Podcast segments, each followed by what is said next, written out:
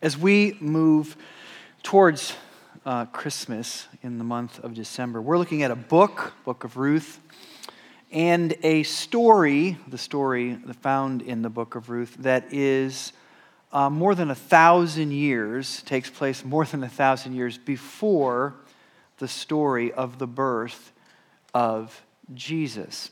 But we're looking at it uh, this December because it points to the great truths of the Christmas story.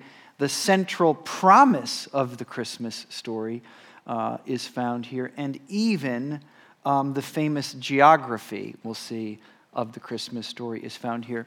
You probably know this, but the, the entire Old Testament, right, which was Jesus' Bible, 39 books, is a grand story with really one major sort of um, focal point, which is the birth of a child or the sending of God's Son into the world. And that Son, when he shows up, we'll look at this on Christmas Eve, but when he shows up, he's called the Son of David, uh, referencing the great king of Israel, the most famous king, David, King uh, David.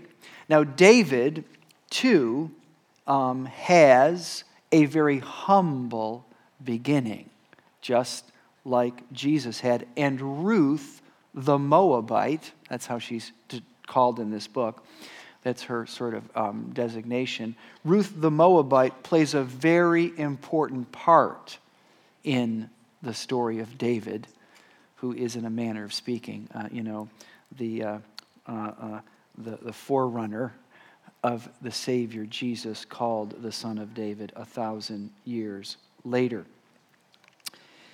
Uh, and it's in her story, my, my purpose for these few weeks. If we have eyes to see it, if I have eyes to see it, if you have eyes to see it, we can see our own story and how we are to respond to the Christmas story. Now, last week, if you were here, we introduced this series. It, it, the very first verse of the first chapter puts the book in context. In the days of the judges, which gives you a historical reference, there was a famine in the land of Israel. And some of you would know this, uh, some not so much. But the, the days of the judges was before the days of the kings, right? All these kings in Israel.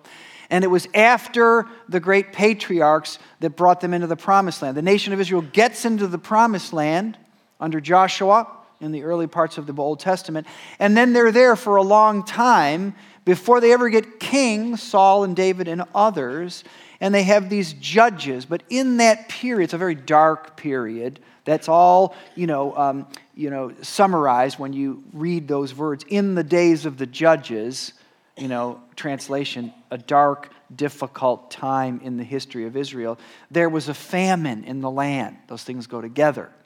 And what happened and we learned some of this last week if you were here, that some, the famine was so difficult that some of the people in Bethlehem and in Israel, Bethlehem's a part of Israel, they had to leave Israel and go other places because they weren't going to they were going to starve. And one person who's the center of this story or part of this story is a woman named Naomi, and Naomi leaves with her husband Elimelech because they have to. And they're gone, as it turns out, for 10 years and after 10 years, the famine starts to end, and Naomi decides to come back. But after those 10 years, when she comes back, she says, this is a, it says in the first chapter, when people say, hey, look who's back. You know, it's been 10 years. And she says, well, I left full, but now I've come back empty. And what she means by that is I left with a husband and two sons, and all three of them died. We're told that, but we're not told how. Um, in those intervening 10 years. So she said, I left full, but she's not a very happy person. But I came back empty. But of course, there's a great irony in that story or in that comment is that she's not fully empty. With her is this one of her two daughter in laws named Ruth, who's the center of this story and who's about to change history hers, and even ours. Ruth chapter 2, that's the setup for where we are. Read the first 12 verses, follow along as I read. Ruth chapter 2, verses 1 through 12. Now, Naomi, so they're back in Bethlehem, had a relative on her husband's side, a man of standing from the clan of Elimelech, that's her husband, uh, whose name was Boaz. And Ruth the Moabite, her daughter in law, said to Naomi, Let me go to the fields and pick up some leftover grain behind anyone in whose eyes I find favor. They're, they're trying to survive. Naomi said to her, Go ahead, my daughter, have at it. So she went out, entered a field, and began to glean behind the harvesters. As it turned out, she was working in a field belonging to Boaz, who was from the clan of Elimelech. Just then, Boaz arrived from Bethlehem and greeted the harvesters. The Lord be with you. The Lord bless you, they answered. Boaz asked the overseer of the harvesters, men that worked for him, Who does that young woman belong to? Moabite, stranger in his field. The overseer replied, She is the Moabite who came back from Moab with Naomi. She said to us, quote, Please let me glean and gather among the sheaves behind the harvesters, unquote. She came into the field and has remained here from morning till now, except for a short rest in the shelter. So Boaz said to Ruth, My daughter, listen to me. Don't go and glean in another field, and don't go away from here. Stay here with the women who work for me. Watch the field where the men are harvesting, and follow along after the women. I have told the men not to lay a hand on you. And whenever you are thirsty, go get a drink from the water jars the men have filled. At this, she bowed down with her face to the ground, and she asked him, Why have I found such favor in your eyes? that you notice me, a foreigner? Boaz replied, I have been told all about you, what you have done for your mother in law since the death of your husband, how you left your father and mother and your homeland and came to live with a people you did not know before. May the Lord repay you for what you have done. May you be richly rewarded by the Lord, the God of Israel, under whose wings you have come to take refuge. Now, when she comes back, we saw this last week. Naomi comes back. Um, she says to her two daughters in laws, this is sort of a backup uh, for you guys uh, if you weren't here last week. And they, she says to them, Listen, you know, there's food back in my hometown. I've lost my husband. You guys have lost your husbands, my two sons you know, I love you. I'm always for you. I'll always be available to you. But you stay here. You go live in Moab. Go find yourself another husband. You're young. You don't have any kids yet. No bother going, but I'm going to go back to my hometown because they have food. And Orpah, one of her two daughter in laws, says, Great. And she goes back. But Ruth decides to come with her. But when she comes back, Naomi comes back into this town and, and she hasn't been there in 10 years. And, and people say, because she must have been a woman of standing, her husband says, uh, her, her, her rel- husband's relative was a man of standing. We're guessing that Ruth was a, a was a, a, you know, a, a well to do person, or excuse me, Naomi was you know, 10 years earlier. And they say, Look, Naomi's back. Look who's back in town. And Naomi says, Don't call me Naomi which the word Naomi, the name means pleasant. She goes, don't call me Naomi anymore. Call me Mara, which means bitter, because the Lord's against me. I went away full, but the Lord, I've come back empty. My sons are gone. My husband is gone. I have nothing. Call me, um, uh, you know, call me, uh, call me bitter is what she says. But and people have said to me as I, I was telling them, you know, over the last month or so that I was doing this book, and they said, Rob, why are you doing a book you know, the book of Ruth that is such a sobering and sad beginning. You know, this woman who says she's so bitter and angry. And why do that for Christmas? And is that a good idea? You know? And I say, well, yeah, I think it is because, you know, half the people I know, right, which includes some of you because I, you, this is my job, but half the people I know are, are kind of like Naomi, right? In other words, uh, they're looking for in life, not just Christmas, they're sort of expecting from life a bag of coal. And their, their, their, attitude, like Naomi's, when difficult things come into their life, they say, I'm talking about Christian people, the Lord has afflicted me. The Almighty has brought misfortune upon me.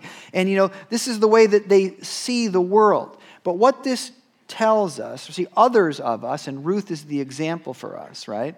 Many of us see the world the way that Naomi does, right? Whether you're a Christian or not. But many others, right? What appears as chance is better understood as divine providence, right? This is Ruth's point of view, and it's the one I'm, I'm encouraging you to have and encouraging myself to have. What appears as chance is better understood as divine providence. This is a big concept in the Bible and in this book. Well, what is divine providence? Divine providence simply means this that yes, sometimes God does work in demonstrative, concrete ways. A miracle happens, a, a door is open, a health um, uh, challenge is reversed. God does answer prayer, and often He does that, but much more often than this sort of concrete, you know, you know, transactional way.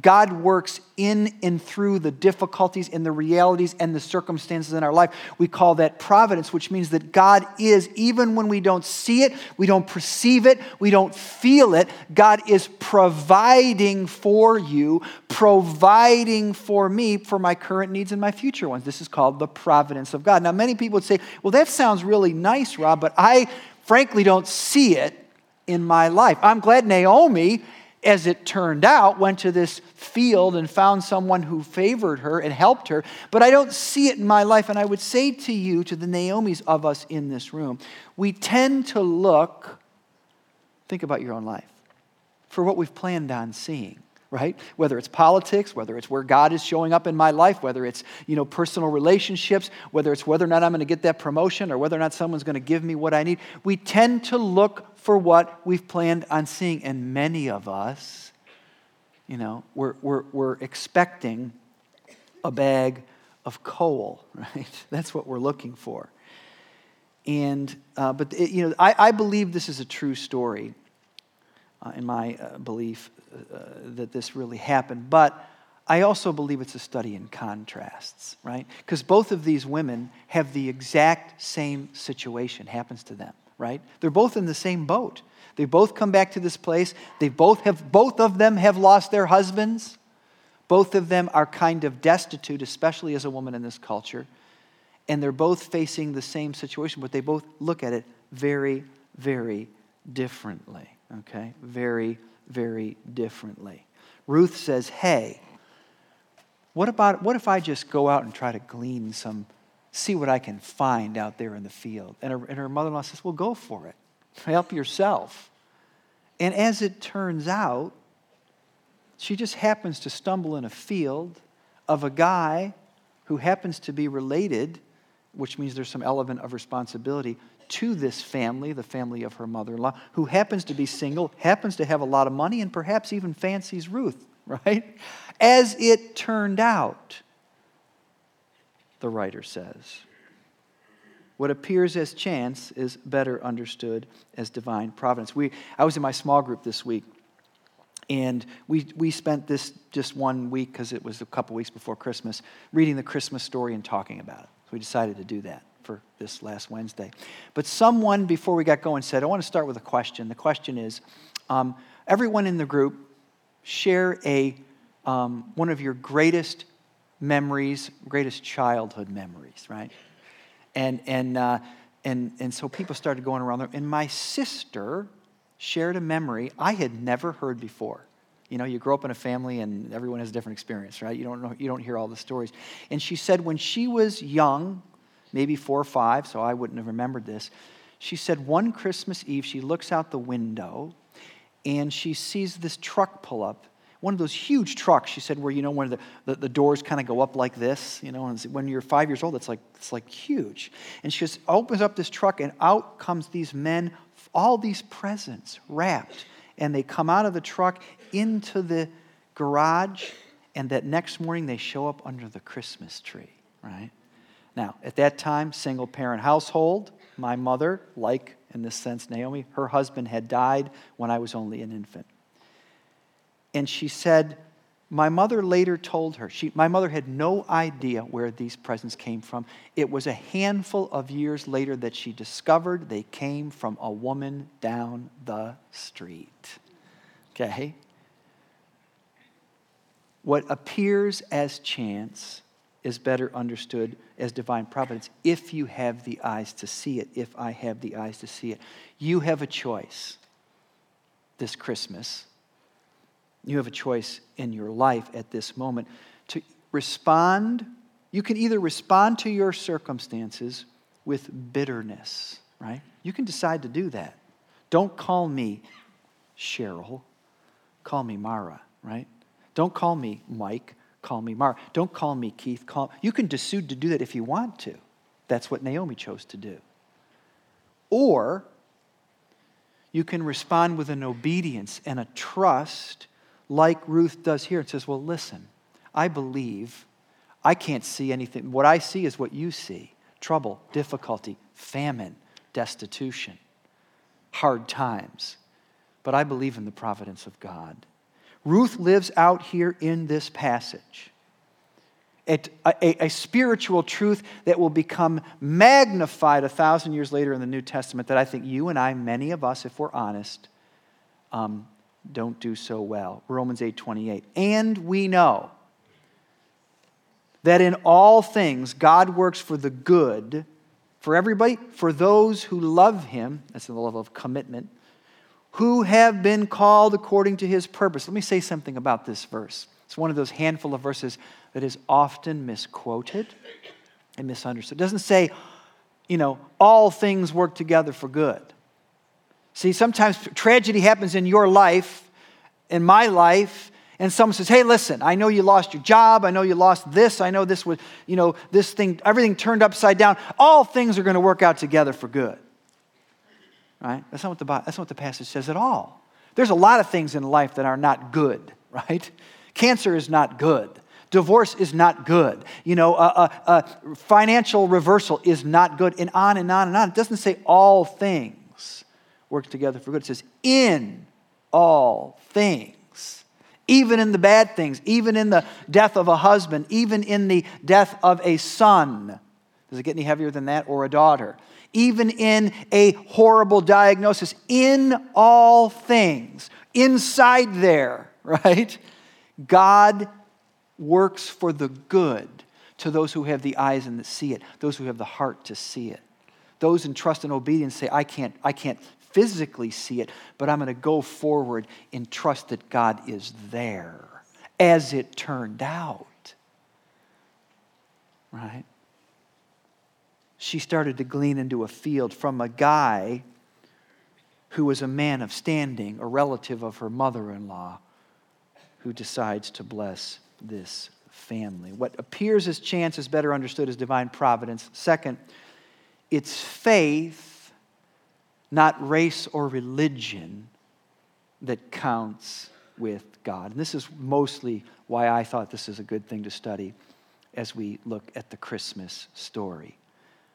It's faith, not race or religion, that counts with God. This is so important. This is what the gospel is all about. This is what the Christmas message is all about. And it's here in technicolor in this passage, in this ancient story, if you and I have eyes to see it. Let me say something quick. Five times, I think it's five times, in this book, it says Ruth the Moabite. Now, that doesn't mean anything to you and I. But if you take the most derogatory term, I'm not going to say any because I'll get myself in all kinds of trouble, but whatever that is, whether it's a, you know, about race or whether it's about geography or whether it's about some kind of behavior or whatever it is, all the prejudices and, the, and, and, and you just lump them all together, this would be one, right? In fact, it would be at the top of the list. The Moabites were not just a special class of outsider, or they weren't just an outsider. As you know, the Jewish people, it was a separatist system, right? Kosher foods. No one comes into the temple. You have to be Jewish. Food laws and clothing and everything was highly circumscribed to create a sense of separation and holiness. And everybody outside of the Jewish faith, in a manner of speaking, the other nations, they were outsiders. But the Moabites, and you, people would know this, certainly walking in this story, they were a special class of outsider. And the reason they were a special class of outsider, if you want to do your homework, you can do it. I'll give you a couple, at least one reference, Numbers 25. But what happened is the nation of Israel had this great promise to go into the promised land. You know the story, Moses and the Exodus. And they get right to the edge of the promised land. Okay? And as they get right to the edge of the promise, they're all they're this close to the promises of God and their whole and the national promises. And this nation, the Moabites, seduces them. It's this huge story. And it's a long story. I'm not going to tell you, but seduces them and, and through the prophet of Balaam and all this sexual craziness and, and seduces them. Okay? And it results in a tremendous setback. Okay? In fact, 40 years later, 40 years later, after that whole generation dies, and Moses is about to, excuse me, uh, yeah, Moses writes the book of Deuteronomy and says, Now you can go into the promised land, right? It's a huge setback. There's special legislation, Deuteronomy 23, that says, Now, for 10 generations, nobody who's a Moabite can even come close to the assembly of God, the tabernacle and the temple because they get special outsider status because of the way they treated Israel. Now imagine that's the case, what it would have felt like if you were Ruth walking into Bethlehem. She'd never been there. She met her husband, who was an expat. He was there in Moab, and she married him, just like her friend Orpah did. But when Ruth walks back into Bethlehem for the very first time, I promise you, she felt the weight of that legislation, of that judgment. But Boaz, we just read about it, he looks past her race. She's a Moabite, past her paganism. Naomi said, Go back to your gods. That was a pagan religion. Past her race, past her religion, to her faith. That was the talk of the town. I just read it. Boaz replied, She said, Why do you have such favor on me? She's blown away. She doesn't know who this guy is. She says, Why in the world are you giving me this special status, special protection? Go have water with, my, my with the guys. I'm going to throw out bundles for you. No one's going to lay a hand on you. I've got my eyes on you. She says, Why would you be, give me such favor, such grace, in that you notice me? Now, wait for it, not a woman, not a widow, not, you know, not a, uh, you know, a, a, a poor person, a foreigner, right? Why did you notice me a foreigner? Because Ruth understood, as did everybody in this small community, that Moabites had no claims on the people of God, no claims on the promises of God, right? But he, he, it was the quality of her faith, right? That's what, what Boaz understood. She was the talk of the town. Listen to these words, okay? This is what Boaz is talking about. It was a small town. This is what happened in chapter 1. Naomi says, "Listen, go back to your go back to Moab. Find a husband. There's no future for you in Bethlehem." Okay? There's no future for you. I'll always love you, but there's no future for you. Chapter 1 verse 16. But Ruth replied, "Don't urge me to leave you or turn back from you." Where you go, I will go. Where you stay, I will stay. Your people will be my people, and your God, my God. Where you die, I will die. There I will be buried. May the Lord deal with me, be it ever so severely, if even death separates you and me. Guys, these are, this is not words of appreciation to her mother in law. These are words of conviction. These are words of commitment. These are words of faith. Okay?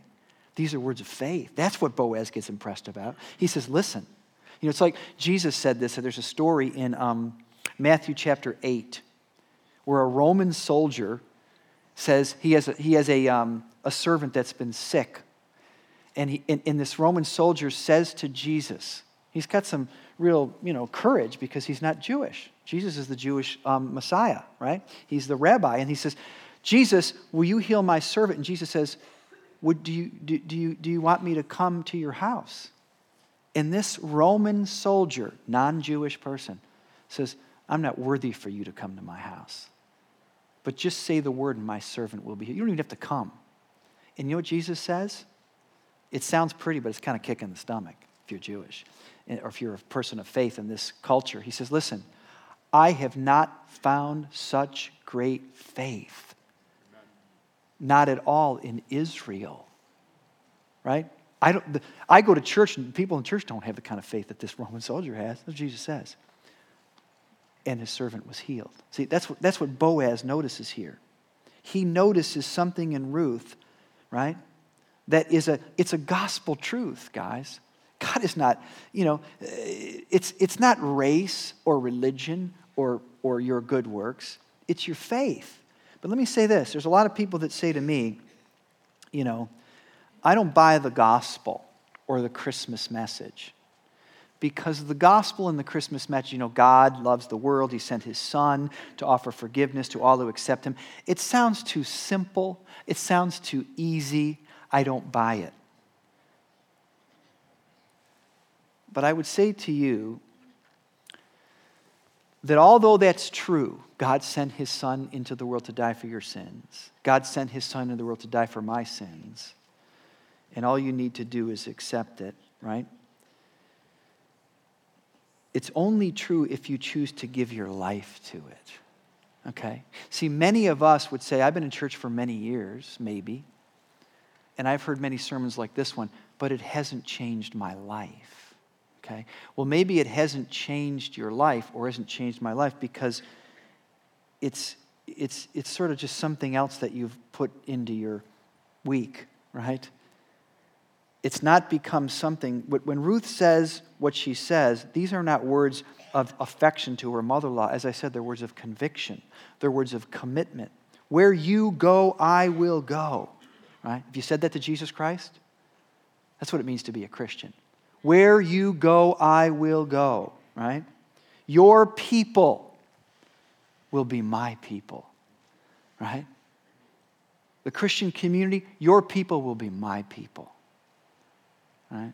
Some people say to me, you know, all the Christians in my church or my, you know, my, my unsafe friends are nicer than they are. Well, too bad. right? Because you're called to love the body of Christ in a unique way. You know what I'm saying? When they came to knock on Jesus' door one time, it's in the, he's in Capernaum. He's teaching at this big at this house. All these people are following Jesus, performing miracles. You know the story. They knock on the door. They say, "Jesus!" Some guys in the crowd in the house. Your mother and your brothers. No, Jesus had uh, uh, others. Mary and Joseph had other kids. They're outside waiting for you. And you know what Jesus said? Serious as could be. He looks down to the disciples that are sitting on the floor like a young life meeting. They're all sitting on the floor there. And he says, Listen, who is my mother and who is my brother and my sister? It's those who do the will of God, Amen. right? That's what it means to be a Christian. Where you go, I will go. Have you said that? Have I said that? Your people will be my people. Your God will be my. This is what it means to be a follower of Jesus Christ. And this is the message that is offered to us and accepted. And this is what impresses Boaz about Ruth. Why have you found such favor in uh, why have I found such favor in your eyes and you notice me a foreigner? He goes, I'll tell you why. Because I see a conviction in you that I haven't even seen in my own life in a long time. And I'm a I'm the pastor, you know, I'm an insider. Bethlehem has been my home. I'm a Jew of Jews, but I have not seen the quality of faith. And he says this, a powerful statement. That's why it really tips, it's sort of a precursor to the gospel. May you be richly rewarded, that's what Boaz says to her, by the Lord, the God of Israel. He's talking to a Moabite, under whose wings you have come to take refuge. He says, Listen, I'm going to make an announcement here. You're no longer Ruth the Moabite, you are a daughter of the God of Israel, right? Under whose wings you have come to take refuge. Guys, the, the, Christmas is not like the 4th of July. And what do I mean by that? It's not simply a, an event that we celebrate that's connected to a historical event. Okay, I believe Jesus was born in, in a manger in Bethlehem. But Christmas is an invitation to all people, right? The God of, of all people, Christians and non Christians to commit their lives to the care of Almighty God. May you be richly rewarded by the Lord, the God of Israel, under whose wings you have come to take refuge. Last point, get more to this next week. In Jesus, we see how far God will go to reclaim and restore his people, right? That's the message here, right? This is how far God will go. You cannot gain life. You cannot gain security. You cannot gain goodness on your own. Listen, here's the message of Ruth and the message of Christmas everybody's an outsider. Everybody's an outsider. I have not found such great faith even in Israel. Why was there famine in the first place here? Because the whole nation as a whole had capitulated to the culture around them and lost their distinctiveness and had lost their faith. And out of this soup of disobedience and, and, and failure comes a woman who had no claims on the things of God at all. She was the last person you'd ever expect to be in Bethlehem, and she says, I'm going forward. Your God will be my God. Your people will be my people. And may God deal with me, be it ever so severely, if anyone moves me off of this trajectory that I'm on right now. Is that how you feel about Jesus Christ? Is that how I feel about Jesus Christ? Okay? This is the heart of the Christian message. Everybody's an outsider. All have sinned and come short of the glory of God. God does not help them who help themselves. You've heard that line, right? It's a great, you know, quotable line. God helps them who help themselves. Let me tell you something. You don't find that in here at all. God helps them who cannot help themselves and who know it, and who, who come humbly and, and rely on God for help. I bowed, she bowed down her face to the ground and said to him, Why have I found such favor or grace in your eyes that you notice me, a foreigner? Boaz, we'll see this more next week. He's a type of Jesus Christ, okay? And interestingly enough, some of you know this. Do you know every single story in the Bible? But let's just take the 39 books of the Old Testament where we are this morning. Every one of them has one protagonist. His name is Jesus Christ. Okay? Now, so it takes a while sometimes to see that, but that's he is. You say, well, Rob, that's really fancy preaching. Where'd you get that? Luke 24. Jesus rises from the dead. You know this story, some of you do and Jesus is a strange, one of, the, one of the strange stories of the resurrection. Jesus is walking along the road, and he sees some of his dejected disciples, because the crucifixion had just happened, and they're sort of leaving town, sort of in shock, okay?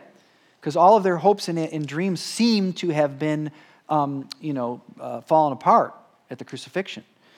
And they, Jesus walks by and says, Hey, friends, what gives? It's a paraphrase, it was pretty close. And they said, Well, you know, are, how could you not know what's going on?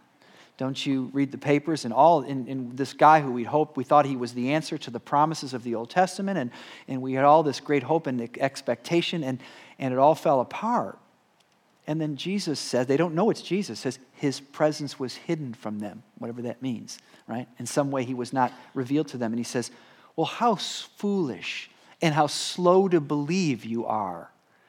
He says, Was it not said in the Old, in the Old Testament scriptures that the Messiah must suffer, Isaiah 53, for people? That, well, don't you know your Bible? And then it says he took the scriptures, Moses, the prophets, right? And another passage says, and all the scriptures, the 39 books of the Bible, says, and showed them how they were about him. Right? That's what I'm doing here this morning, or trying to do. Okay? In Jesus, we see how far God will go to restore his people.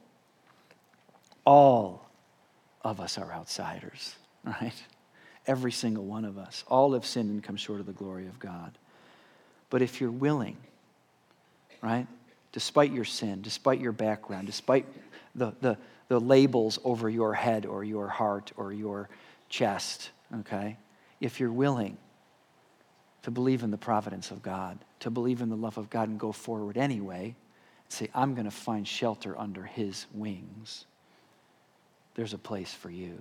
To as many as received him, to them he gave power to become the sons and daughters of God. Okay? Okay, application.